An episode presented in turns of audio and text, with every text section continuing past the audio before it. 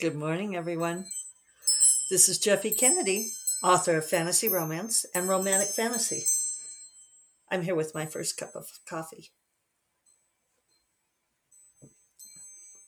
I'm indoors today, so I have my little um, dragon wind chimes. If you're on video, you could see the dragon. The uh, this thing broke the little bracket beneath, but I think this works for indoor wind chimes. What do you think? Or should I make a recording of the outdoor ones? Inquiring minds want to know. But I mean, it differentiates indoor from outdoor. Today is Tuesday, October 12th, a stormy, blustery day here in Santa Fe. So I'm indoors. Me and the plants indoors, being protected from freezing. Um, feeling much better today. Thank you to all of you who uh, sent good wishes and uh, said that you hoped I would feel better. Uh, yeah, lots better today. Actually, I think I look better. Don't I look better? Yeah. It's one of those things that people never mean it wrong when they say that you look tired, but it's but it's also true. I mean, we show so much on our faces of how we feel, and uh, yeah, I think I I think I just you know my mom is so funny. I love you, mom. She's like, "Do you think you have mono?" I was like, "No, I don't think I have mono." Um, I think that it's just that accumulation of, you know, during lockdown we all got so rested because we didn't have a choice, and then we go out and start doing all these things again and even though I haven't been doing massive, massive travel, I have been going somewhere pretty much every month and pushed hard on those two deadlines. And it's just tiring. And I point out, pointed this out to my mom, you know, like going to San Diego for birthday weekend. Um, when they got back, they were tired. And it's like, you know what? It turns out that traveling's tiring.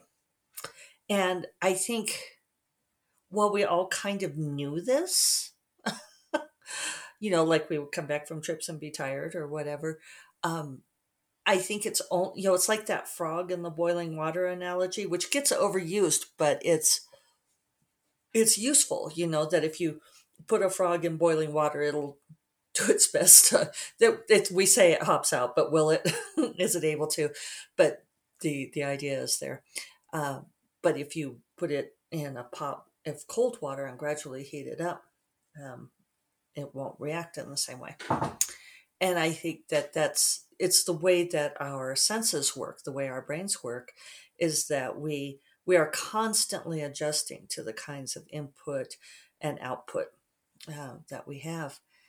And you know, I remember when I was traveling for the day job, and I was I've, I've, talked about this before, you know, traveling sometimes two weeks out of every month for months on end. And I got pretty used to it. But looking back on it, I can see that I was completely exhausted. You know, I was utterly sleep deprived and completely exhausted. And, you know, we, I think we get used to, we become accustomed to a particular state of exhaustion and once that goes away we we kind of wake up and be like oh wait i did that feeling that i was feeling all the time was actually exhaustion and it's i don't have to feel that. Uh it you know and it's just funny it's the same thing with stress you know like you go on vacation and you've been you don't think that you were all that stressed or you think oh well i was kind of stressed but it wasn't so bad. Uh, and then you go on vacation. And for me, it's like around day three of a vacation, all of a sudden you can just feel yourself let go. And you're just like, oh. And you realize that was all that stress that you were carrying around. So, um, finding ways to have that be our lives instead of a break from our lives, I think is the goal. It's um but it's hard because because we get do get used to it. I think that's partly what's going on with um, you know, like people not being able to get labor at these restaurants. Um, you know, like I don't know about you guys, but around here, you know, we still have all these places saying, um, you know, we can't get enough staff for, you know, so we won't be open for dinner. I've got a fuzzy on my sleeve.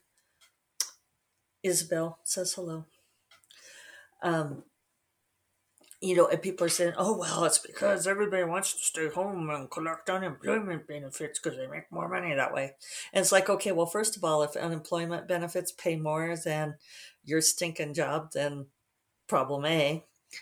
Uh, but also, I don't, you know, here they've ended, you know, the unemployment benefits for a pandemic have, have ended.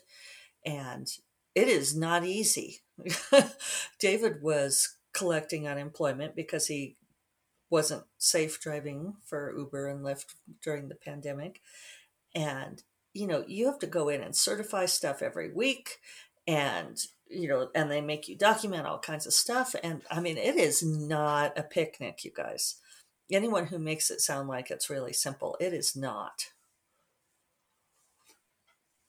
you know, and that's for someone with a college degree and higher certifications and stuff. You know, I don't know how somebody who, you know, is like maybe not graduated from high school, I don't know how they find their way through that morass. But it's definitely not because it's the easy way to do things. But I do think that one thing that people discovered while they were um, on lockdown and having to take unemployment or having to come up with other things was people found gigs that um, were less awful than you know like waiting tables at a restaurant. I've waited tables at a restaurant and it's a sucky job. It was one of my least favorite jobs. Cocktail waitress being top of the list of least favorite jobs. But um, you know food food business, restaurant business is um, it's a tough gig. It's tiring. It's stressful. It does not pay well, and so it, people found other things that they could do for equivalent or better money. Why not? And I think people also found just quality of life. You know that it's like, oh hey, it's actually really nice not to be doing these low paying crappy jobs you know maybe i would like to continue having an actual life where i don't have to do this. And i i feel like there's a a, a lot of um a lack of compassion there right? Speaking of lack of compassion my mom sent me an article from the new yorker that is a good follow-up to yesterday when I was talking about um, the bad art friend article. I think it's funny because the original article from the New York Times is called Who is the Bad Art Friend? Uh, with the question mark, posing the question. And, but that phrase is drawn from uh, the gal whose whose life and letter were plagiarized where she wrote to the gal who had written this short story uh, that was essentially a takedown of everything she hated about the other gal. Um, Dorland and Larson. Dorland being the one who was the kidney donor, and Larson being the one who sort of plumbed her life for a short story and also did her best to um, to blast Dorland. Uh, at one point, Dorland wrote to Larson, and in her kind of disingenuous way said, I feel like you've been a bad art friend. Um, which sums up a whole lot about what people probably find ridiculous about her. And yet, what a great phrase, right? I mean, it certainly stuck with us, the bad art friend. So, my mom sent me an article from the New Yorker that's essentially a review of Larson's short story. And I will link to that because it is a very interesting review. Uh, and at first I thought, well, I don't want to read this because the reviewers said, well, that a lot of people are correctly pointing out that so many people engaged in this debate uh, never read the original short story. And and I thought, well, does it matter? doesn't matter? But then reading this gal's really incisive and thoughtful take on it, um, I, I found that it did make a difference to me. Um, because she said, you know, part of Larson's defense of herself is that this was in the service of art. Bad art friend or not, that she was doing this in order to, you know, because it was just too good, because it was too important, because it said what she wanted to say. So the reviewer kind of came at it from the angle of, okay, was the art created um, indeed worthy of these choices? and it's very interesting because she reinforces a lot of my take, which so of course I think it's brilliant. But she basically says her conclusion is is that because Larson finds the character of Dorland so contemptible and laughable that ultimately the story fails because she she can't make Dorland's alter ego, that character, into a sympathetic character. She's so intent on taking her down that she can't, um, you know, that she just ends up being flat. And even the protagonist, the Chinese woman, Chinese American woman, um, ends up being flat also because she comes across as as weirdly weirdly hostile in some ways. The reviewer put it much better than I did, but it's worth reading. I'll I'll link to that. But um, it was interesting because at the end of the last line of the article, she said that ultimately, and I'm paraphrasing, ultimately the story fails because of what it lacks, which is kindness, uh, which is really well put because you know in the original version of the stories it was called kindly dawn which is how dorland signs her letters. Um, you know and it does seem like we have these continuing conversations right about kindness and what does it matter and i've been talking with my friend kelly robson about these articles both of them and Kelly has really good insights too, because Kelly understands a whole lot more about uh, people who come from a severely abusive background. And she was pointing out that so much about Dorland, and she and Dorland is open about this, that she had a traumatic childhood. And Kelly's like, you know, so much about her is evidence of this abusive past, and that she's busy doing things that nobody can argue are good things to do because she wants to be loved and approved of. And, and Kelly's like, that's just classic abuse symptoms. Um, you know, and so it just makes it, I don't know, that much more awful to me that Larson and her circle of friends um, found Dorland so contemptible that that they just couldn't even find it in themselves to be kind. You know, it's um you don't have to like a person, you don't have to be friends with a person, but how much does it really take to be kind to somebody, especially somebody who is damaged? You know, it's a it's a good question and and it's something that has I don't know, become become kind of a thing, right? With uh, the current political situation or the ongoing political situation, where there is a contingent of people who find kindness contemptible um, as sign of weakness, and and is it? I mean, it seems to me like being kind to somebody like Dorland um, would have required a great deal of strength, right? It takes strength not to succumb to the animal instinct to expel the weak and the sick from the herd, uh, to be kind in the face of frustrating and annoying behavior, even behavior where someone seems is so desperately attention seeking, right? Someone who really wants to be loved and approved of and becomes really irritating in their quest. Uh, it takes a lot to be kind to somebody like that. And it's it's amazing to me. One thing that sticks with me, and I'll probably keep mulling it, is that like Larson and her circle of her of friends, you know, did at any point someone say, "Hey, you know, this is kind of uncool, you guys. This this isn't a, a nice thing to be doing." Maybe they did. Maybe that person did and they did the emotionally healthy thing and they stepped away which is what many of us would do. It's like i, I can't be part of this right? So um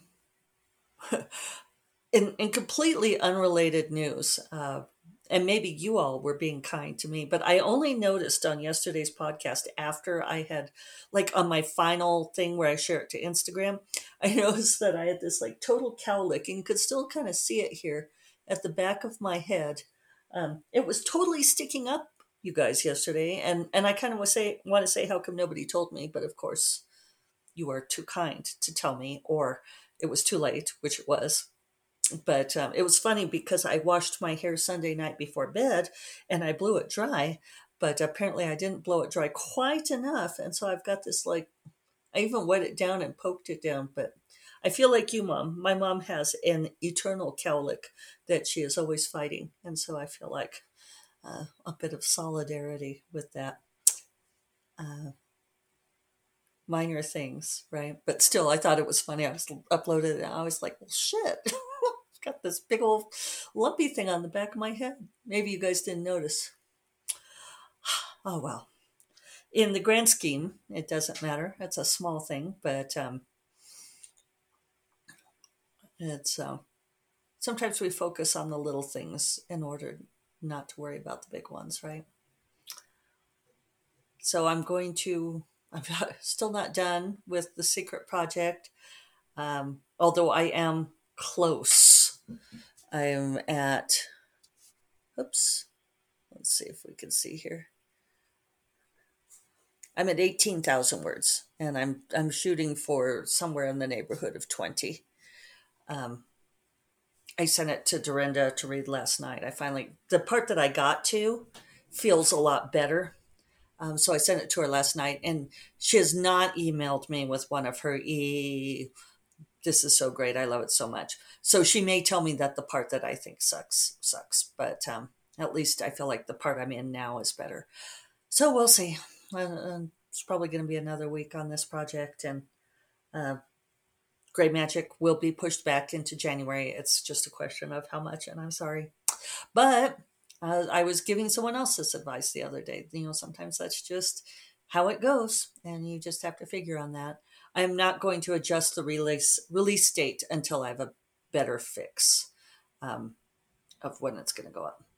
In other exciting news, though, uh, look for the cover reveal of The Fire of the Frost coming tomorrow. Uh, this is the midwinter holiday fantasy romance anthology that I am doing with the fabulous Darynda Jones, the equally fabulous Grace Draven, and the Frenchy Fabulous, Amanda Bouchet. Uh, we're putting together the one liners. I am setting up the pre orders today, cover reveal tomorrow. Mm, very exciting stuff.